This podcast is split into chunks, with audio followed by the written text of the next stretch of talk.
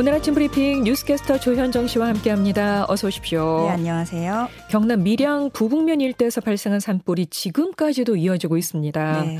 어, 6시 현재 45시간여가 지나고 있는데 현재 상황 어떻게 되고 있습니까? 어, 진화율은 60%대 기록하고 있습니다. 산림당국은 새벽 동안 소방대원 440명, 산불 특수진화대 144명 등 인력 1,600여 명을 투입해서 불을 끄고 있는데요.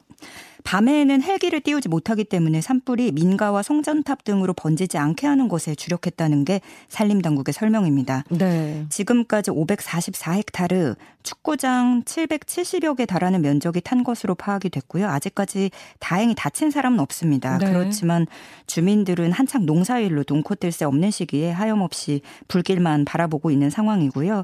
날이 밝아오면서 헬기 50대 이상을 투입해서 오전 안에 주부를 잡는 것이 목표입니다. 네, 꼭 잡히고 잔불까지 딱 오늘 안에 다 정리가 됐으면 좋겠네요. 더 이상 확산되지 않고. 네. 자, 어제 제8회 전국 동시지방선거에서 투표장마다 다양한 일들이 있었다고 하는데요. 눈에 띄는 투표장 이야기들을 골라오셨죠? 네, 맞습니다. 어, 다양한 유권자들이 전국 각지 투표소에 찾아와서 소중한 한 표를 행사를 했는데요. 이번 선거 최고령 투표자는 118세 이용금 할머니였습니다. 거동이 불편하지만 지팡이를 짚고 마스크를 착용한 채 무사히 투표를 마쳤고요.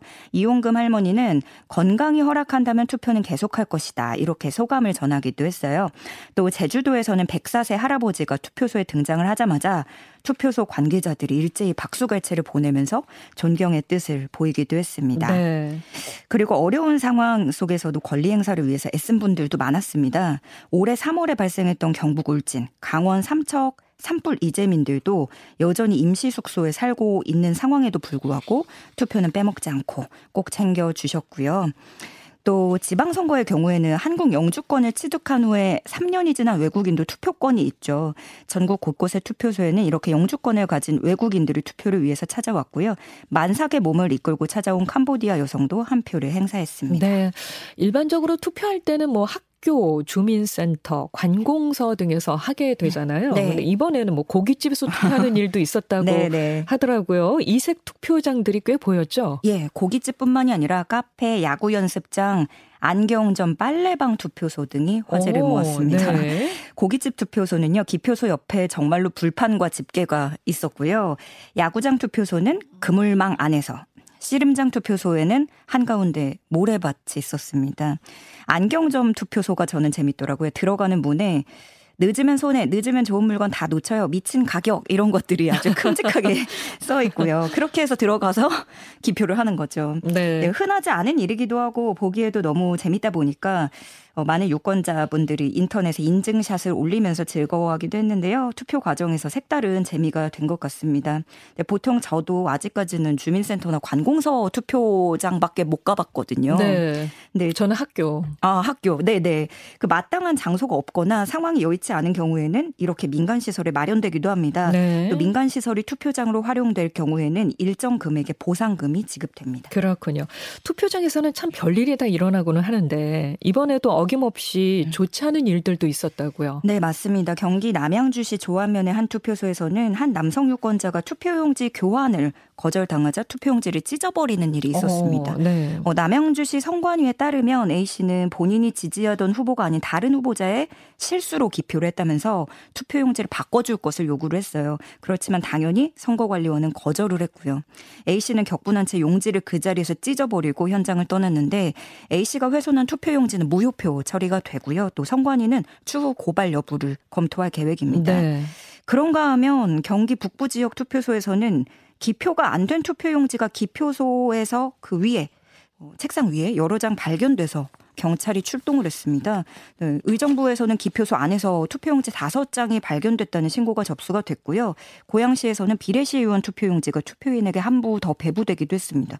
이런 경우에 그냥 말 안 하고 그 사람이 받은 사람이 또 더 찍을 수 있는 거잖아요. 그럴 수 있죠. 네네. 그런데 이게 진행 과정의 실수도 있고 또 지방선거에서는 교육감까지 해서 투표용지가 너무 많다 보니까 기표장에 투표지를 두고 가거나 뭐 헷갈려 하신 경우가 또 있었다고 해요. 네. 반대로 또 무투표 선거구의 경우에는 여기는 후보자가 많지 않아서 이제 무투표로 그냥 진행이 되고 당선이 되는 그런 시스템인데 어, 투표용지가 원래보다 적게 나와서 어, 실수로 나한테만 또 적게 준 것이냐 하고 유권자들이 그렇게 혼란을 겪기도 했다고 합니다. 네. 포항에서는 사무원의 실수로 100여 음. 명이 비례대표 투표를 못하는 일도 있었다면서요? 예, 여기는 정말 실수로 벌어진 일인데요. 포항시 북부 선거관리위원회에 따르면 어, 제 오전 6시부터 약 55분간 장량동 사투표소에서 투표 사무원이 기초의원 비례대표 용지를 뺀 채 나머지 5장의 투표 용지만 배부를 했습니다. 이렇게 비례대표 투표 용지를 빼고 받은 유권자는 총 110, 5명이었고요. 네. 뒤늦게 이 상황을 파악하고 선관위는 115명에게 개별적으로 연락해서 투표를 요청하기도 했습니다. 네. 그리고 여전히 장애인들의 참정권 행사가 쉽지 않았어요. 예, 그렇습니다. 그 지방선거 본투표 당일인 어제 광주 장애인 차별 철폐연대 소속 장애인들이 장애인들의 참정권 침해 실태 파악에 나서면서 지역 곳곳의 투표 현장을 점검하는 일이 있었는데요. 네. 그러나 과거와 변한 것은 없었고 어디든 비슷한 모습만 확인을 할 수 있었습니다. 예를 들어서 타인의 도움 없이는 도저히 홀로 오를 수 없는 각도의 경사로 앞에서 주저하다가 그저 바라보기만 해야 했고요. 그나마 조금 완라, 완만한 경사로를 주변에서 발견을 해서 거기로 이용하려는 순간에는 투표소 관계자들이 어 여기는 입구가 아니라서 이용할 수 없다 하고 어. 가로막았습니다. 그리고 또 다른 투표장들을 보면 여기는 조금 경사가 지진 않았는데 그래서 현관 진입까지는 가능했는데 출입문이 작아서 휠체어 방향 전환이 어렵거나 그마저도 한쪽 문만 열려 있거나 하는 시기였습니다. 어, 투표소 관계자는 일반 유권자들이 한 줄로 서는 것을 유도하기 위해서 일부러 문을 좀 좁게 만드느라 한쪽만 여는 것이다라고 해명을 했지만 좀 쉽게 납득이 가진 않는 상황인데요. 네. 그렇다고 문을 양쪽 모두 다 개방을 한 채 전담 관리 인원을 두는 것은 어떠냐라는 질문을 하니까 인력이 없어서 불가능하다는 대답이 나왔습니다. 장애인들을 포함한 교통약자, 보행약자에 대한 진정성 있는 논의 또 개선이 절실한 것 같습니다. 네. 자, 다음 소식 갑니다. 국내 최초 오미크론 감염자에게 검찰이 징역형을 음. 구형했습니다. 예. 지난해 11월 24일에 A 씨는 목사 남편과 함께 나이지리아에서 인천공항으로 입국하면서 오미크론을 전파했는데요. 이번에 가장 관건이 되는 게 거짓 진술입니다. 그렇죠, 예, 그렇죠. 이들은 공항 검역 과정에서 증상 없음이라고 말을 했고 또 지인의 차를 타고 귀가를 한 뒤에 다음 날에 확진 판정을 받았는데도 역학조사에서는 방역 택시를 탔다라고 허위 진술을 했습니다. A 씨의 거짓말 때문에 이 밀접 접촉자였던 B 씨에 대한 검사와 격리 절차가 지연이 됐고 B 씨와 그의 가족은 확진된 채로 식당과 대형 교회 등을 방문해서 집단 감염이 발생했습니다. 이에 인천시 미추홀구는 지난해 12월 그를 경찰에 고발했고 검찰은 피고인은 첫 오미크론 확진 후 허위 진술로 방역 체계를 무력화했다면서 우발적인 범행으로 보이지 않는다라고 구형 이유를 밝히면서 징역 8개월을 선고해 달라고 요청했습니다. 네. A 씨는 최후 변론을 통해서 그날 너무 피곤했고 정신이 없어서 잘못 대답했다. 방역차 개념을 몰랐다. 정신적으로 매우 힘들었는데 깊이 반성하고 있으니 선처를 부탁한다라고 재판부에 호소했습니다. 네. 오늘부터 마법의 적금을 모집한다고 합니다. 네. 마법의 적금이요. 예, 540만 원 모으면 1,080만 원 준다는 그 적금 말하는 거죠? 네, 두 배죠. 예. 서울시의 희망 두 배 청년 통장입니다. 매월 15만 원씩 3년간 꾸준히 내면 1,080만 원을 받을 수 있는 건데 원금이 540만 원인데 받는 돈은 두 배가 됩니다. 네, 사각지대에 있는 청년들의 자산 형성을 돕기 위해서 서울시가 도입한 제도고요. 지난 7년간 총 18,100명의 청년들이 혜택을 받습니다. 지난해에는 7,000명 모집하는데 17,000여 명이 신청해서 높은 경쟁률을 기록하기도 했고요. 올해 는 부모와 배우자 등 부양 의무자 기준을 대폭 완화하기도 했습니다. 월 소득 255만 원 이하인 만 18세에서 34세 청년이면 신청할 수 있고요.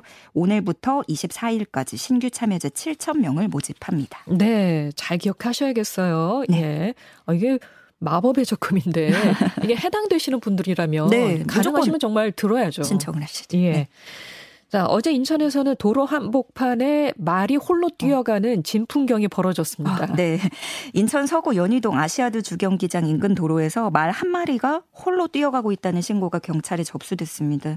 이제 사진이나 영상으로 확인을 해도 이 말이 차도와 횡단보도를 지나서요. 유유히 혼자 걷다가 뛰다가 하는데 알고 보니까 한 남성이 승마 체험장에서 이 말을 타고 가던 중에 낙마를 하자 말이 홀로 도로 위를 달린 것이었습니다. 네. 말은 약 4km를 달려서 혼자서 12분 만에 출발 장소인 승마 체험으로 다시 복귀를 혼자서 했습니다. 그러니까 길을 알았던 모양이에요. 어, 상당히 말이. 똑똑하기도 하고 예. 또 정말 얌전히 그냥 길만 가, 갈 길만 갔거든요. 네네. 그래서 네. 그래서 다행히 현장에 출동한 경찰이 또 일부 차량들을 통제하면서 말이 승마 체험장으로 돌아갈 수 있도록 도와줬고 그래서 다행히 뭐 사람들이랑 부딪혔다거나 차랑 부딪혔다거나 이런 안전사고로 이어지진 않았습니다. 다행입니다. 예. 말을 타다가 낭만한 A 씨에 대해서는 경범죄 처벌법상 동물 등에 의한 행패 등 혐의로 처벌할 계획입니다. 요즘에 안 오르는 게 없어서요. 고깃값도 만만치 않게 오르고 있는데 아, 그러다 보니까 이 고기 음. 중에도 비인기 부위 제품들이 인기를 끌고 있다고 해요. 네. 어, 보통은 한국에서는 삼겹살 이런 거 많이 드시잖아요. 이 부위가 제일 인기가 많죠. 요즘에 삼금살이라는데. 아, 맞습니다. 근데 이렇게 치솟는 국내산 돼지고기 가격 때문에 소비자들이 즐겨 먹던 삼겹살 목심 대신에 돼지 등갈비, 갈매기살의 매출이 급증한 것으로 나타났습니다. 한 대형마트의 경우 5월에 국내산 삼겹살, 목심 매출이 전년 동기 대비 18% 감소를 했고요. 반면에 같은 기간 국내산 앞다리살, 뒷다리살 등 비인기 부위 매출은 55%가 늘었습니다. 확연히 차이가 나네요. 네. 다른 마트, 다른 마트들도 상황 마찬가지라서요. 국내산 돈 등 더심살, 돈 갈매기살 매출이 두 배 늘었고요. 돼지 등갈비는 매출이 전년 동기 대비 40% 늘었습니다. 어, 실제로 삼겹살과 목심보다 돈 갈매기살, 돈 등심 덧살은 천원 정도 싸고요. 또 돈갈비는 3천 원가량이나 싸다고 하니까요. 등심은 들어봤는데 등심 덧살 처음 들어봅니다. 어, 저도요. 예. 근데 저는 갈매기살이나 앞다리살, 뒷다리살은 또 그동안도 저렴해서 좀 즐겨 먹었었거든요. 예. 근데 실제로 3천 원 가량이 싸기도 하고 그래서 지금 국내산이 비싸니까 수입산 구매도 늘고 있는데 여기에 수입 돼지고기에 대한 관세가 앞으로 더 완화가 되고 대형마트들이 수입산 돼지고기 판매가를 더 인하할 것으로 전해지면서 국내 축산 농가를 위한 지원 대책에 대한 목소리도 커지고 있습니다. 네. 정부가 우유 가격을 두고 낙농업계와의 협상에 난항을 겪고 있군요. 네, 그렇습니다. 우리나라는 매년 5월 말에 우유 생산비를 발표한 이후에 이를 근거로 6월 초부터 가격 협상을 진행해 왔습니다. 그러니까 통상적으로는 이달 초부터 원유 가격 조정 협상위원회를 설치를 하고 8월부터 적용될 원유 가격에 대한 협상에 들어가야 되는데 지금 전체 일정 자체가 지연되고 있는 겁니다. 네, 네. 왜냐하면 정부와 낙농업계 입장차가 좁혀지지 않고 있기 때문인데요. 정부는 현 제도가 시장 현황을 반영 반영하지 못한다면서 개편에 나섰고 낙농가는 생산 기반이 무너진다면서 대치하는 상황입니다. 지금은 원유를 사들이는 유가공, 유가공 업체들이 원유 가격이 먼저 인상이 되면 이를 반영해서 우유 가격을 쭉 올리는 구조인데요. 네. 그러면 이제 원유 가격이 오르면 커피, 과자, 빵 등의 우유를 원료로 만드는 가공식품들도 순차적으로 가격을 인상해 왔던 거죠. 그런 거죠. 예, 그런데 정부와 유가공 업계를 이걸 좀 용도별로 분리를 해야 된다라는 주장입니다. 그러니까 마시는 우유의 경우에는 지금처럼 유지를 하되 가공류는 좀 더 싼 가격으로 해서 좀 연쇄적인 효과를 줄이겠다라는 음. 거겠죠. 그렇지만 낙농가는 사료값이 폭등하고 사육 기반 이 무너지면서 연쇄 도산이 우려되는 상황이라면서 강력히 반발을 하고 있고요.